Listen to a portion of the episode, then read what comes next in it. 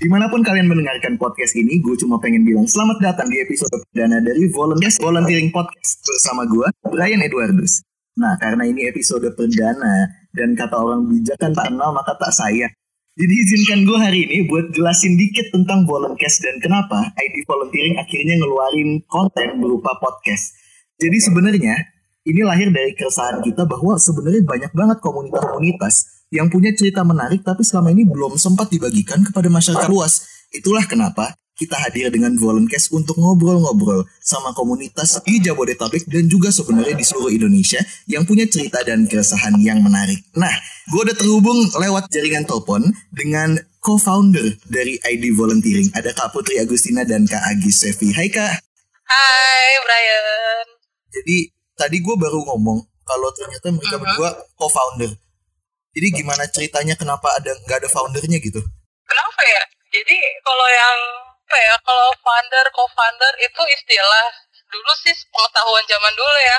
Hmm. Kalau misalnya satu orang itu disebutnya founder. Okay. Kalau lebih dari satu itu bisa disebut sebagai co-founder. Jadi ya sudah kita co-founder gitu berdua. Dan yang membedakan uh, tugasnya aja sih. Jadi kalau Agis itu managing director. Jadi tuh dia ngurusin konten-konten, ngurusin tuh yang di-update itu siapa dan gimana-gimananya itu Agis. Itu bisa kelihatan dari yang diposting misal di Instagram kita gitu. Kalau hmm. aku sebagai partnership director, jadi uh, ngurusin kerjasama, kerjasama yang biasanya tuh mis- mungkin seperti media partner, atau paid post, atau yang lain sebagainya project, kayak gitu. Tapi kan itu co-founder pemahaman dulu kan, sampai sekarang pemahamannya masih benar apa berubah tuh? Gimana guys? Sama aja ya war kita. Gimana gimana? Sama aja, hierarkinya setara ya. Kalau misalnya ada struktur gitu ya. Kita struktur itu enggak kayak enggak ya, ada yang di atas atau di bawah di antara kita. Jadi ya udah sama aja. Ya enggak sih setara banget ya. Karena kita kan ngebuildnya bareng. Ya kan? Iya. Kak Agis kok kayak enggak ikhlas gitu ngomongnya. Nah, eh, ini mau tahu sejarah dulu yang ngajakin siapa harus kayak gitu kan nggak perlu ya, udah iya, sama aja. Tapi sama list aja. Pertanyaan pertama sih awal membentuk I D Volunteering, jadi perlu dijawab. Oh. Ayo siapa? Kak, terserah siapa. Oke okay, fine, jadi kalau mau tahu sejarahnya I D Volunteering sebenarnya ini udah lama banget ya. Kalau diinget-inget tuh dari tahun dua ribu dua belas. Wow, bayangin berarti dua ribu dua belas itu kamu umur berapa Brian? Gue sen oke umur ya sebelas sebelas sebelas itu S M P ya? Iya bayangin udah lama eh. banget. Oh iya iya gak usah harus sebut umur ya jadi udah gak kebaca usah, ya? Gak usah gak usah ya, udah kebaca dari story-nya. Iya iya jadi di dua ribu dua belas itu aku uh, waktu itu masih mahasiswa sekitar semester ya, tiga menuju empat mungkin seperti itu. Dan waktu itu udah aktif ikutan kegiatan volunteering gitu mm-hmm. di luar kampus. Nah, habis itu, um, waktu itu pengen ngajakin temen-temen di lingkup terdekat gitu, dari tingkat himpunan atau teman sekelas lah. Ngajakin yuk ikutan, waktu itu kan volunteering ngajar di sebuah yayasan gitu kan. Di Jakarta Timur itu deket kampus juga, deket U N J lah. Uh, waktu itu, pengen ngajakin, ayo ini segala macam ikutan bantuin gitu. Tapi ternyata banyak yang masih belum ngeh, ngapain sih put kesana gitu. Terus apain aja caranya gimana dan segala macam. Jadi mereka nggak ngerti tentang volunteering-volunteering gitu, nggak ngerti di tahun dua ribu dua belas. Nah sampai akhirnya aku tuh suka karena waktu itu jadi anak organisasi di internal kampus ya. Jadi ada kesempatan untuk cerita gitu tentang uh, kerelawanan, tentang aktivitasnya apa aja, caranya seperti apa, gimana, kayak gitu, ada kesempatan. Nah, di tahun dua ribu dua belas itu mikir, bikin apa ya, maksudnya bikin sebuah hal yang bisa ngajakin lagi teman-teman untuk bisa uh, jadi volunteer gitu. Pertama kan kalau dari narasumber kajian kayak gitu kan, kayaknya cuma sesekali doang, kayak mungkin Uh, kurang gitu edukasinya. Jadi coba uh, bikin sesuatu apa ya legitimasi gitu. Legitimasi. Apa ya namanya gitu kan? Uh, volunteering Hub, uh, Indonesia Volunteering Hub gitu. Terus bikin Twitter kayak kayak gitu. Nah, uh, sampai di suatu ketika bertemu dengan Agis.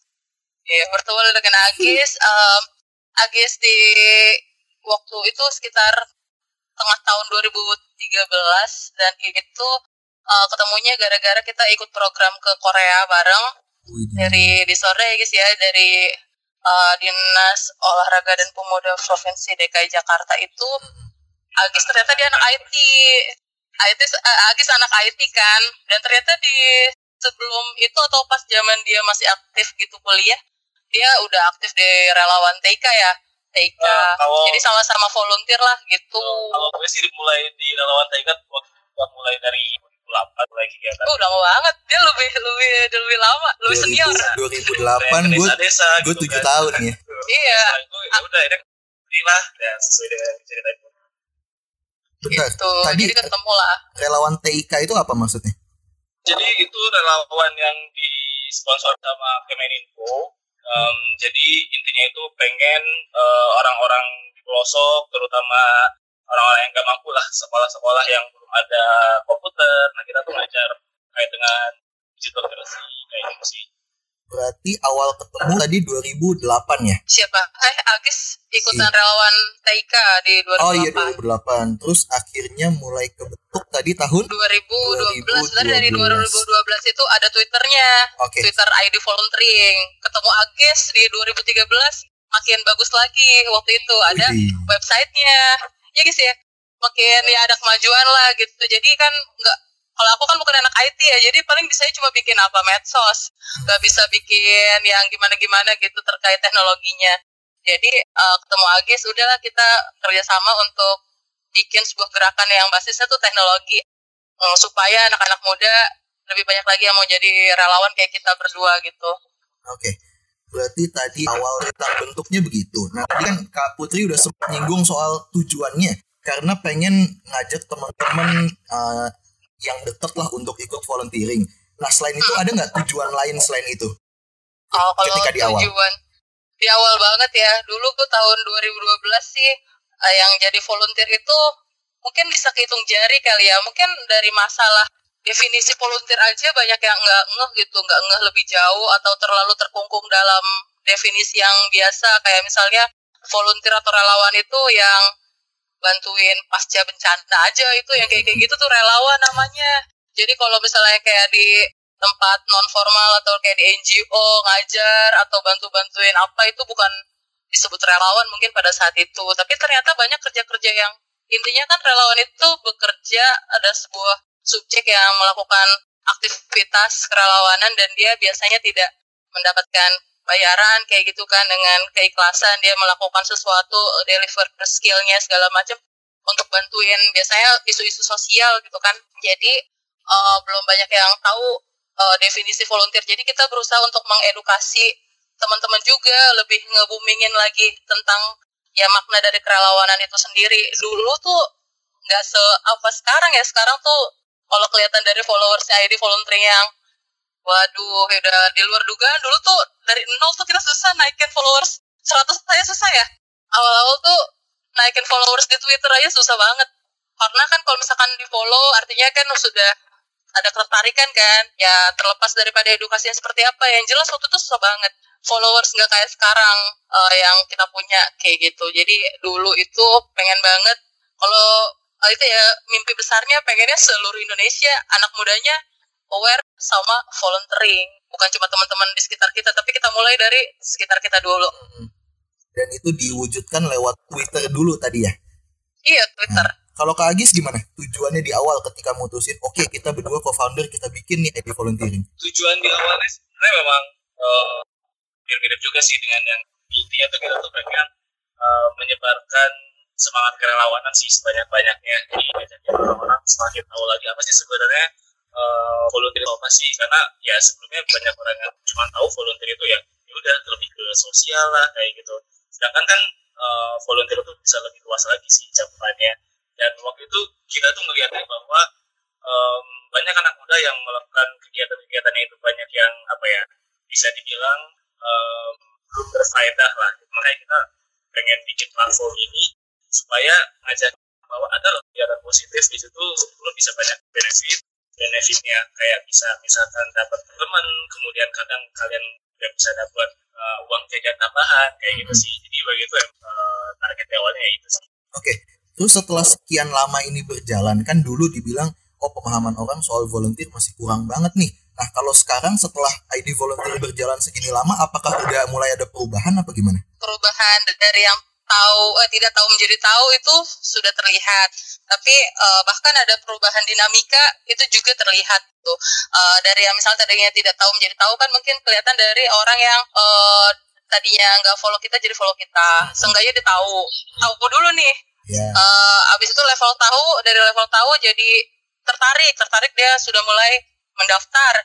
Ya nggak kelihatan dari jumlah uh, calon kandidat. Kalau misalnya ada lowongan gitu, satu lowongan tuh bisa di-apply oleh ratusan, padahal butuhnya paling berapa, ya, bahkan ada yang ribuan, bahkan sampai dua ribu lima ratus. Gue tuh kaget itu terjadi, itu bener loh gitu. Yang gue oprek yang buat yang mana? Yang ya, dari D K I Jakarta tuh dua ribu lima ratus. Bayangin itu gimana tuh yang uh, yang meriksa. Nah, itu dia sih. Kemarin tuh tahun dua ribu sembilan belas kalau nggak salah itu udah ada salah satu rilis gitu, um, artikel dari siapa gue lupa pokoknya, uh, dia menulis tingkat kerelawanan di dunia. Nah, Indonesia itu udah masuk sampai dengan sepuluh, bukan posisi ke sepuluh sih, ada sepuluh besar tingkat kerelawanannya. Berarti secara tidak langsung ya mungkin saja kita juga bisa kontribut, uh, saya yeah. bisa kontribut ke dunia angka yang di situ ya. Iya so, yeah, betul. Pokoknya dari tahu tertarik, partisipasi gimana nih guys? Partisipasi tinggi ya, udah banyak yang mengakomodir juga komunitas, organisasi gitu. Tapi mungkin ya belum sebanyak uh, jumlah yang tertarik, udah kayak demand supply orang kerja aja nih. Jadi emang uh, partisipasi mungkin masih belum bisa mengakomodir semua anak muda yang tertarik sih. Nah terus gue pengen ngomong lebih lanjut tentang I D Volunteering sebelum ngomong volunteer nanti ya. Kalau bias kalau ditanya gitu misalnya sama orang awam, I D Volunteering itu apa sih Kak gitu? Jawabannya apa? Yang sekarang aja guys, influencer ya nggak? Do business channel, iya. Jadi sekarang kalau ditanya sama orang, I D Volunteering itu apa? Oh jadi kita adalah sebuah channel yang fokus terhadap informasi kerelawanan seperti lowongan, kampanye-kampanye, berita-berita, hal-hal apapun yang mengedukasi tentang kerelawanan kayak gitu. Uh, terus tadi sempat disinggung kalau di awal kan namanya apa, uh, Volunteering Hub ya? Oh, Indonesia uh, Volunteering Hub ya. Terus kenapa uh. sekarang berubah jadi I D Volunteering? Apakah itu dua hal yang sama apa gimana? Sebenarnya itu singkatan sih sebenarnya. Mm. Volunteering Hub tuh di nama kayak di nama itu si I D Volunteering. Uh. Dulu kan nama kita itu ya Indonesia Volunteering Hub. Abis itu kan kita bikin Twitter. Twitter yang pertama tuh kan I D Volunteering. Twitter juga namanya nggak ganti kok dari awal itu. Dan sampai akhirnya ngikutin Instagramnya I D Volunteering, dan mungkin karena lebih simple, lebih pendek gitu ya. Jadi oh. orang lebih notice dan lebih lebih eye catch apa gimana ya. Jadi banyak yang lebih kan enggak dirubah namanya kan. Enggak. Logo aja kan masih Indonesia Volunteering Hub kan. Ya naming-nya aja sih. Iya, nickname aja sih, branding. Nah, terus semua orang kan pasti punya pengalaman pertama dalam hidup kan. Nah, tadi juga udah sempat disinggung mengenai kalau relawan di T I K, terus Kak Putri juga relawan di dekat universitas. Nah, apa sih pengalaman berkesannya, pengalaman jadi volunteer, terus akhirnya pengen lagi, pengen lagi, dan akhirnya benar-benar sekarang berkecimpungnya di dunia ini gitu? Gitu aja, yang lebih senior. Senior. um, waktu itu sih sebenarnya kenapa uh, gue tertarik banget ke relawan T I K ini, pertama um, karena kan basic gue emang I T itu kayak um, ya emang udah ber- berkecimpung di I T, dan gue pengen giving back to society sih, makanya. Uh, waktu itu pas diajakin gabung di relawan T I K gitu kan, uh, seneng banget karena maksudnya di situ mereka itu mengakomodir uh, para mahasiswa I T dan lulusan I T itu untuk didistribusikan ke berbagai daerah untuk bisa uh, giving back to society gitu. Karena kan waktu itu memang uh, tahun dua ribu delapan kan memang besarnya internet, Facebook juga baru mulai ada dua ribu delapan kan. Um, as simple as kita ngajarin bikin email ke mereka gitu kan, kayak Um, hal-hal simpel lah mengenai supaya uh, orang-orang bisa melek I T. Itu sih maksudnya ke, kenapa akhirnya gue tuh uh, tertarik banget uh, waktu di relawan T I K, dan pengen spirit itulah yang kemudian akhirnya dibawa ke si I D Volunteering ini. hmm. Gitu. Berarti pengen giving back to society gitu. Betul. Betul. Kalau Kak Putri gimana? Dulu sebenarnya nih tempatnya itu namanya International Humanity Foundation atau Yayasan Asah Asih Asuh. Di situ ngajar ngajar mata pelajaran, kalau aku ngajarnya sebagai lokal volunteer, ngajar matematika atau komputer. Jadi di situ tuh awalnya pengen belajar bahasa Inggris. Kebayang gak sih apa hubungannya dengan hal yang sosial, tapi belajar bahasa Inggris. sebenarnya waktu itu pengen nyari wadah buat belajar bahasa Inggris, karena ya tahu sendiri kan kalau belajar bahasa Inggris di kelas tuh ya gimana gitu ya kan, entah cengin atau apa gitu kan. Terus nggak mau les juga, belum ada waktunya atau belum ada uangnya mungkin pada saat itu. Sampai akhirnya uh, mencari tempat, uh, googling di internet gitu kan, tempat untuk belajar bahasa Inggris. Sampai akhirnya nemuin itu link uh, website uh, dari yayasan tersebut. Ternyata yayasan tersebut tuh uh, yayasan yang terbuka terhadap volunteer dari luar negeri juga. Uh, ada volunteer dari luar negeri ke situ dalam beberapa waktu nginep, mungkin sebulan, tiga bulan, kayak gitu. Uh, selain dia mungkin ada kepentingan lain di Jakarta, dia juga di situ ada kewajiban untuk ngajar anak-anak gitu. Dan sampai akhirnya aku coba daftar, ah ternyata dia ada kesempatan untuk lokal volunteer. Aku coba daftar, ngisi data segala macam, dan akhirnya terima. Dan di sana ketemu ya volunteer dari China, dari Filipina, ada yang dari Amerika, dari Spanyol, kayak gitu. Nggak kebayang sih misalnya aku bisa ketemu sama mereka tapi dengan lingkup kerja ngajarin anak-anak tanpa dibayar kayak gitu. Aku terus itu tuh uh, selama kuliah tuh mungkin kayak dua sampai tiga hari di situ gitu kan, ada jadwal-jadwalnya. Dan selama di sana ngajarin anak-anak, emang basically ngajar uh, adalah background pendidikanku ya, aku kan S P D, dan merasa uh, cocok juga karena aku kan di situ bisa dapat skill untuk ngajar terasa lagi gitu. Terus emang pengen ketemu teman-teman dari luar negeri, bisa belajar sekalian gitu bahasa Inggris, ketemu anak-anak. Jadi dalam satu paket sosial itu aku juga dapetin hal-hal yang ngembangin diriku gitu, termasuk ngembangin bahasa Inggris. Bahkan akhirnya sosialnya juga akhirnya kebangun karena jadi seneng. Bahkan di situ aku lebih setahun lebih loh, satu setengah tahun bisa bertahan dengan pola kerja kerelawanan, ngajar nggak dibayar selama kuliah di situ. Setahun lebih berarti Inggrisnya udah udah bagus lah ya. Ya, ya bisa lah dibawa ke luar negeri dikit ya, bisa ke Korea bukti ya tuh. Kita ulang podcast ini dari awal pakai bahasa Inggris ya. Oh. Nah, terus tadi udah sempat disinggung mengenai benefit apa aja sih yang sebenarnya bisa didapat dari kegiatan volunteering. Nah, tadi kan misalnya Kak Putri, gue mau belajar bahasa Inggris, terus itunya juga bisa dapat. Nah, tapi selain itu apa sih hal-hal paling utama yang mungkin bisa didapat ketika seseorang memutuskan untuk ikut kegiatan volunteering? Mungkin uangnya enggak kan, tapi apa sih benefitnya gitu? Dari aku nih, kan kalau misalnya volunteer itu, uh, kalau dari I D Volunteering ya, kalian aja ngasih apa sih uh, ruhnya I D Volunteering. Jadi I D Volunteering itu percaya bahwa uh, akan ada dua, uh, dua hal yang bisa berkembang dari seseorang yang mengikuti kegiatan kerelawanan, yaitu pertama sosialnya, yang kedua personal atau profesionalnya. Tuh, jadi kalau yang sosial itu kan ya empatinya lah muncul, merasa apa puas, ada kepuasan tersendiri gitu, merasa penuh kalau udah bantuin orang. Jadi tersalurkanlah keinginan kita, atau kita kan makhluk sosial ya, jadi bisa ke deliver juga tuh.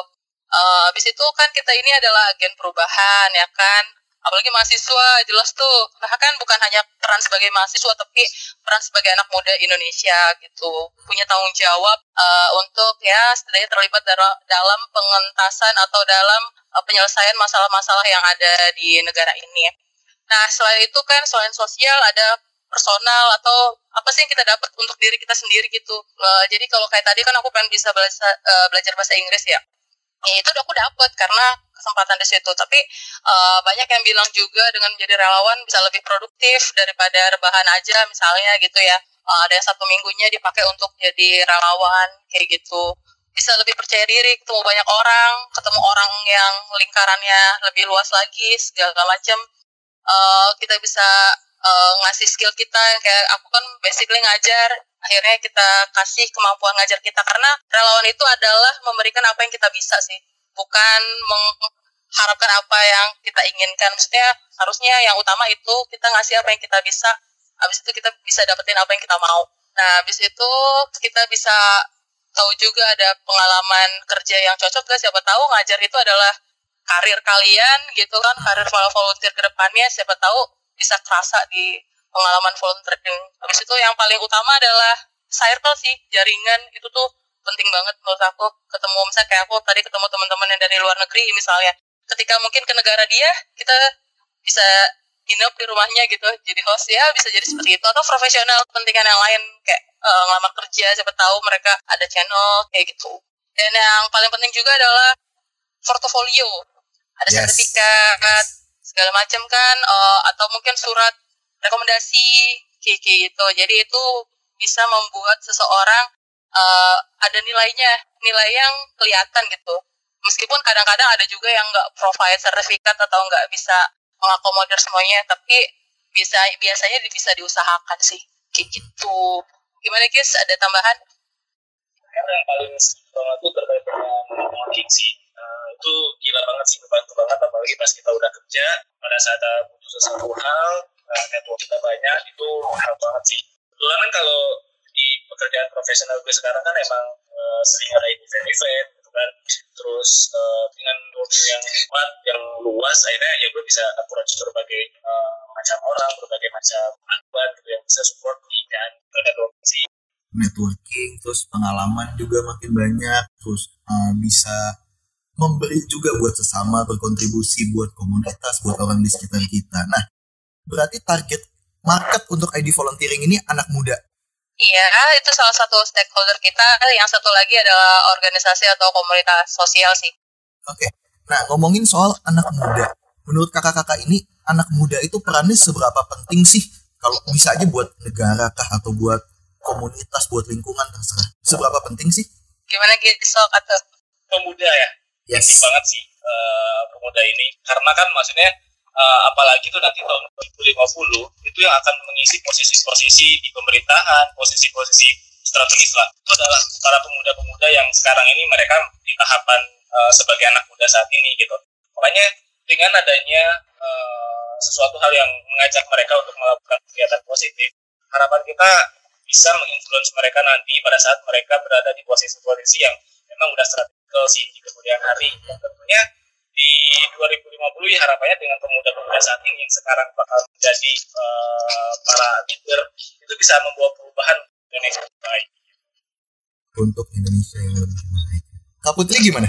Iya, karena kita masih muda nih, tenaga banyak, ya waktu banyak, ilmu banyak gitu. Jadi uh, biasa apa ya, kalau kalau kita memberi sesuatu nggak bakalan rugi sih.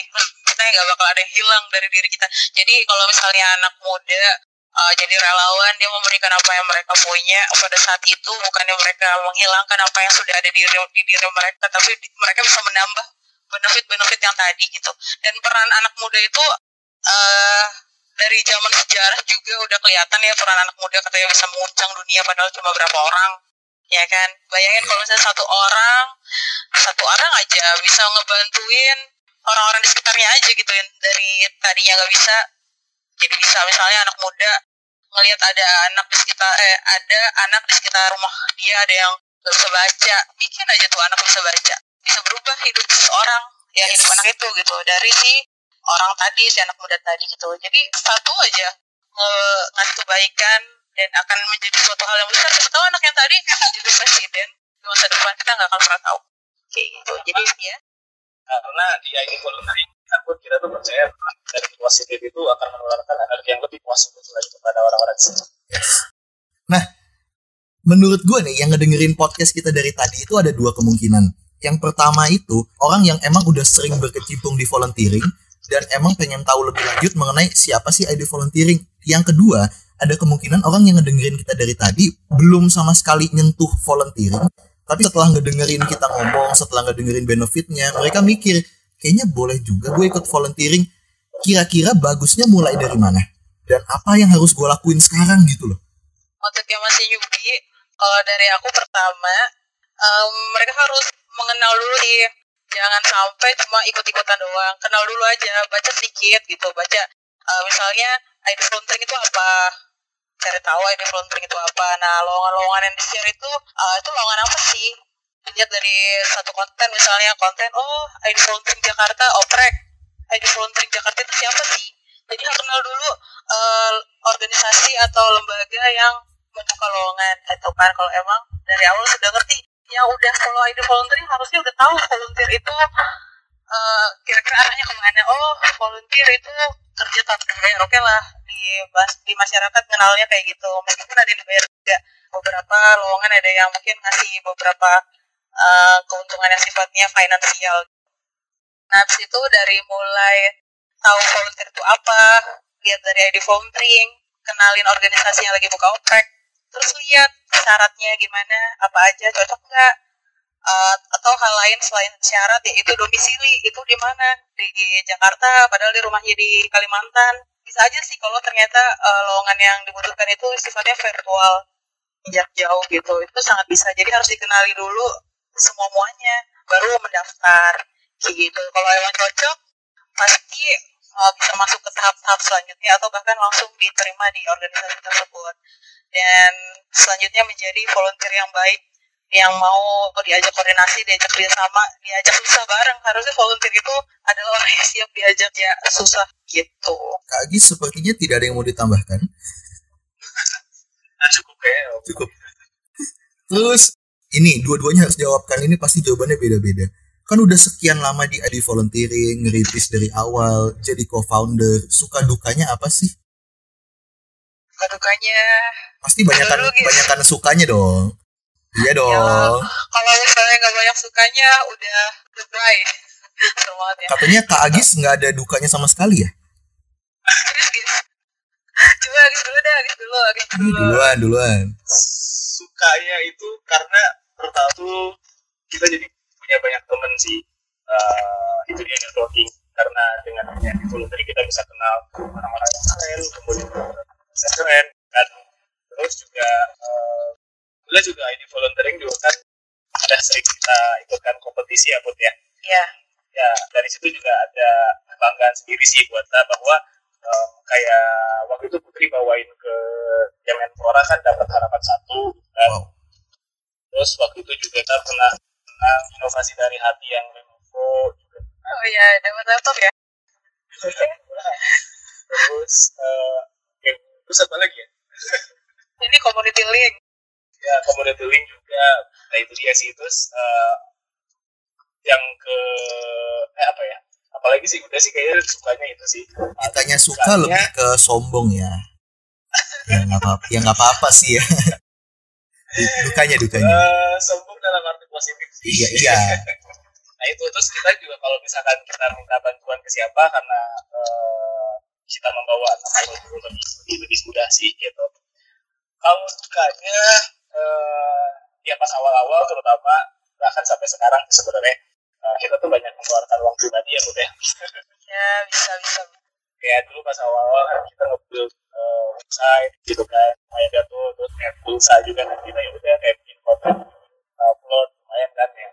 Ya, ya tapi kita ngeliatnya bahwa uh, karena kita build volunteer dan miliki, kita jadi ya it's a problem sih buat kita, sebenarnya kita bisa bantu orang lain, kita bisa ngasih sesuatu hal yang positif buat orang lain, why not? Hmm. Silahkan. Silahkan, kayaknya oh. Banyakan dukanya ini. Nah, kalau dari sukanya, sukanya tadi yang dari Agis itu sama, terus aku tambahin, sukanya itu I D Volunteering itu benar-benar berasa, apa ya, uh, dari nol, dan sampai seperti yang sekarang itu dengan tangan tangan kita berdua, dengan tangan volunteer-volunteer yang pernah in charge di kita juga, atau mungkin teman-teman yang sekarang Uh, in charge jadi leader di I D Volunteering juga gitu. Itu benar-benar dari nol ngerasain yang namanya dari nol ya, ibaratnya anak gitu sekarang udah usia berapa tahun? Udah usia berapa tahun sampai sekarang bisa kelihatan uh, hasilnya gitu. Nah, habis itu uh, sukanya selain bisa ngelihat perkembangan yang secara signifikan, di situ kita bisa uh, ngasih apa yang emang kita bisa gitu, guys. Kayak Agis kan orang I T ya. Terus aku orang pemasaran juga gitu, jadi uh, membuat sebuah wadah atau inisiatif yang relevan dengan bidang ilmu, dengan skill yang kita punya, dan akhirnya itu bisa ngasih impact ke orang lain atau ke teman-teman yang emang follow kita, yang percaya sama kita. Nah, habis itu dari I D Volunteering juga aku bisa punya kesempatan untuk bicara gitu, maksudnya untuk mengeluarkan pendapat sebagai anak muda di isu kerelawanan, jadi dengan bukti bahwa Uh, sudah uh, mengendarai di volunteering, bisa memberikan impact yang bisa kelihatan angkanya kayak gitu, dan itu bisa bikin aku dapat kesempatan uh, ke luar negeri misalnya, kayak uh, pernah juga membawa di volunteering ini ke Sri Lanka. Waktu itu lagi bahas tentang uh, Sustainable Development Goals, I D Volunteering tuh masuk di uh, aktivasi atau inisiatif yang berperan di nomor berapa sih, kayak, kayak gitu. Nah, habis itu Uh, selain kesempatan bicara, kesempatan ikut program, uh, di I D Volunteering juga bisa apa yang ngelihat atau melihat perkembangan anak muda zaman sekarang tuh kayak gimana sih perkembangannya, apakah masih apatis dulu atau ada perubahan menjadi lebih baik lagi, mereka lebih kontribute ke masyarakat, jadi bisa kelihatan bahwa anak muda itu sebenarnya uh, ada geraknya, ada gaungnya gitu. Nah selain itu pokoknya banyak sih uh, sukanya di I D Volunteering.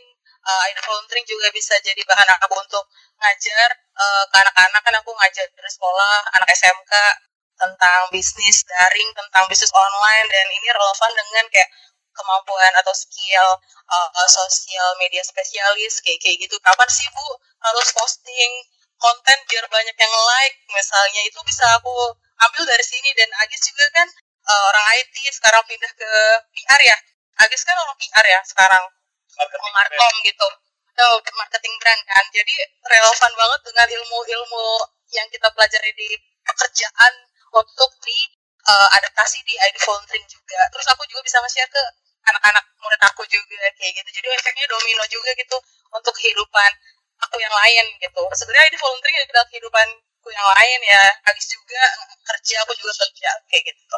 Nah kalau dukanya, dukanya ya tadi Agis sudah bilang tentang pengeluaran, kadang-kadang kita nggak berasa ya, namanya handphone, namanya kuota ya budget-budget pribadi kita gitu, terlepas daripada kita nggak pernah hitung-hitungan uh, keluar berapa, impact berapa untuk I D Volunteering, kayak udahlah ngalir aja kayak gitu. Jadi sebenarnya itu bukan duka yang gimana-gimana sih, karena uh, belum ada biaya yang apa ya, harus mahal banget, kita harus sampai jual rumah, enggak kan guys ya, gitu. Uh, tapi enggak atau belum, enggak apa belum nih? Sampai nggak makan gara-gara I D Volunteering pernah nggak? Enggak kan ya? Gitu. Jadi karena kita I D Volunteering awal. Apa? Sorry, kenapa? Kalau jadi makin dapat pendapatan ya. Jadi semakin banyak pembeli. Iya. Malah sekarang jadi ada review streamnya, baru kelihatan sekarang. Dulu mah benar-benar nggak ada pemasukan I D Volunteering itu. Oh iya, salah satu sukanya juga ya ada pemasukan gitu. Dulu uh, kalau tadi lagi sekarang lagi ngomongin duka. Dulu I D Volunteering gak ada pemasukan sama sekali, dan sekarang ada pemasukan, berarti suka dan duka. Um, terus volunteer yang seleksi alam, mungkin karena uh, kita juga orang orang kerja juga gitu, jadi di I D Volunteering mungkin dilihatnya gak fokus kalau kata orang, tapi orang gak ada yang tahu bahwa dengan kita sebagai profesional pekerja, kita juga bisa membuat inisiatif yang yang dikenal orang. Bahkan kadang-kadang kita nih kalau lagi di jalanan gitu ya, atau lagi di misalnya di restoran gitu, ada yang ngomongin I D Volunteering ya guys, mereka nggak tahu foundernya siapa, foundernya siapa, mereka tuh nggak tahu itu I D Volunteering itu siapa di belakangnya, padahal mungkin sampingan-sampingan sama kita, mereka lagi ngomongin, eh nih, lihat deh lowongan di I D Volunteering, kayak gitu ya guys ya, kita sering mengalami hal yang seperti itu. Berarti setelah jadi, setelah uh, podcast ini udah ketahuan dong? Oh iya, bisa-bisa, semakin kita jarang personal branding ya, itu salah satu kelemahan atau emang kitanya gimana, pokoknya kayak gitu sih. Uh, dan kita terlalu sibuk di mana sih nih, pokoknya gitu. Yang penting kan I D Volunteering jalan, I D Volunteering memberikan impact, udah sesimpel itu tuh sih pikiran kita. Nah tadi kalau lanjut lagi tentang volunteer yang seleksi alam, mungkin karena kita sibuk juga, kelihatan gak fokus, mungkin kepemimpinan kita juga masih kurang, uh, tapi uh, tetap ada yang kontribusi kita loh. Maksudnya volunteer kan dulu zaman dulu kita rekrut volunteer ya, dari Sabang sampai Merauke, jadi volunteer online, dari masa-masa susah Uh, nyari database kayak gitu kan, tapi sekarang uh, volunteernya udah nggak in charge lagi gitu, tapi masih tetap terhubung sih sama kita kayak gitu. Dan sekarang udah punya uh, leader nih, community leader ya, jadi uh, dari teman-teman community leader juga sekarang udah contribute, bisa ngajak lagi teman-teman yang lebih banyak. Semoga jadi kedukaan kita lagi ya, bahwa kita udah uh, sama teman-teman yang emang mau join sama kita lagi. Nah tapi pertanyaan gue adalah, kenapa sih pengen dibuat local chapter, kenapa nggak fokus pusat aja gitu? Pertama gini, karena kan kita tuh pengen approach-nya itu uh, lebih lebih apa ya, lebih ke space dengan anak-anak muda gitu kan.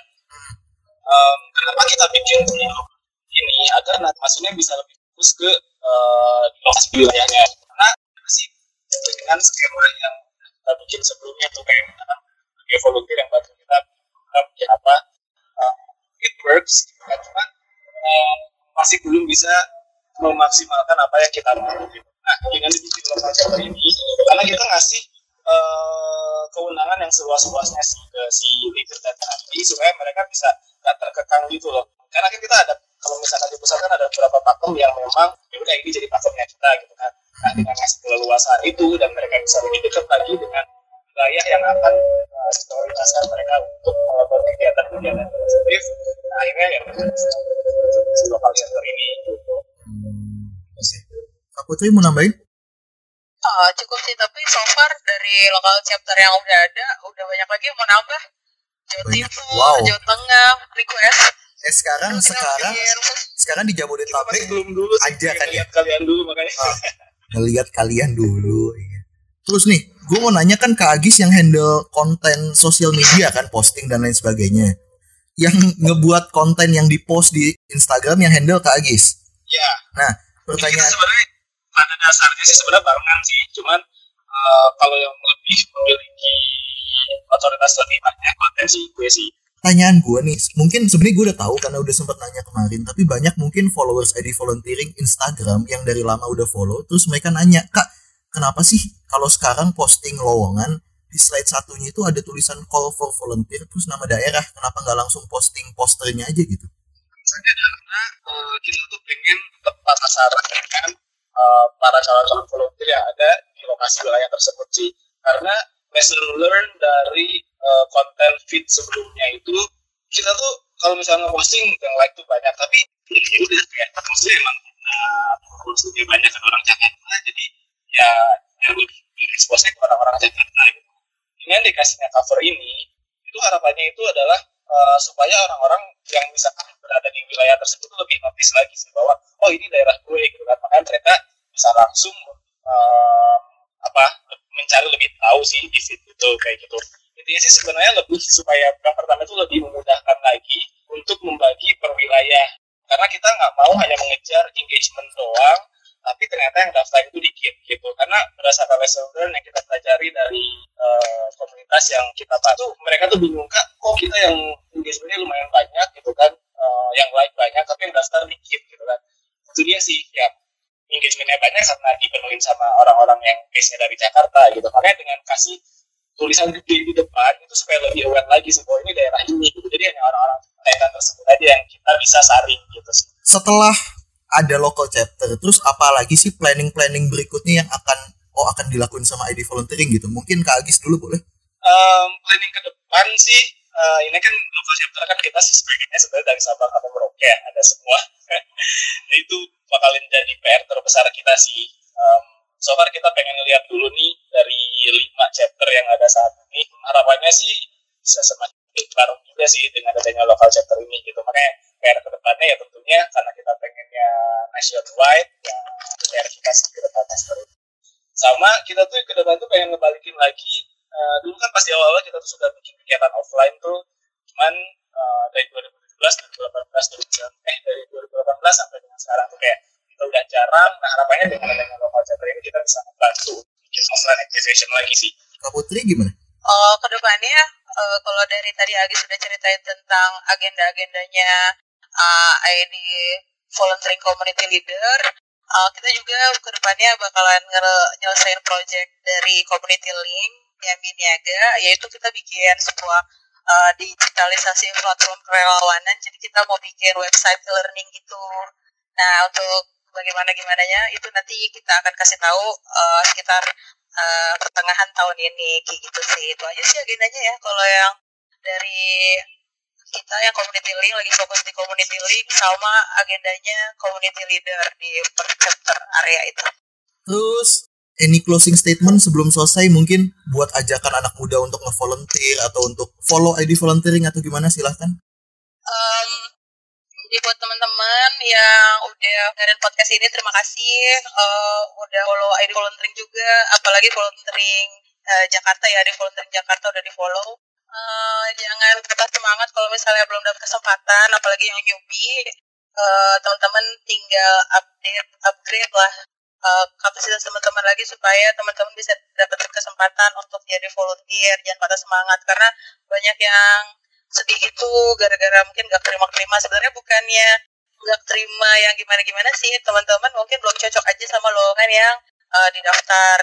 Jadi kalau misalkan ada yang kurang, misalnya C V-nya belum dibenahi, um, atau mungkin kemampuan wawancaranya belum dilatih kayak gitu. Jadi tinggal teman-teman terupgrade ya teman-teman dulu. Nah, dari event-event yang bakalan di Yayasan Jakarta bakalan bikin peningkatan soft skill kan, itu bisa dipakai sama teman-teman gitu.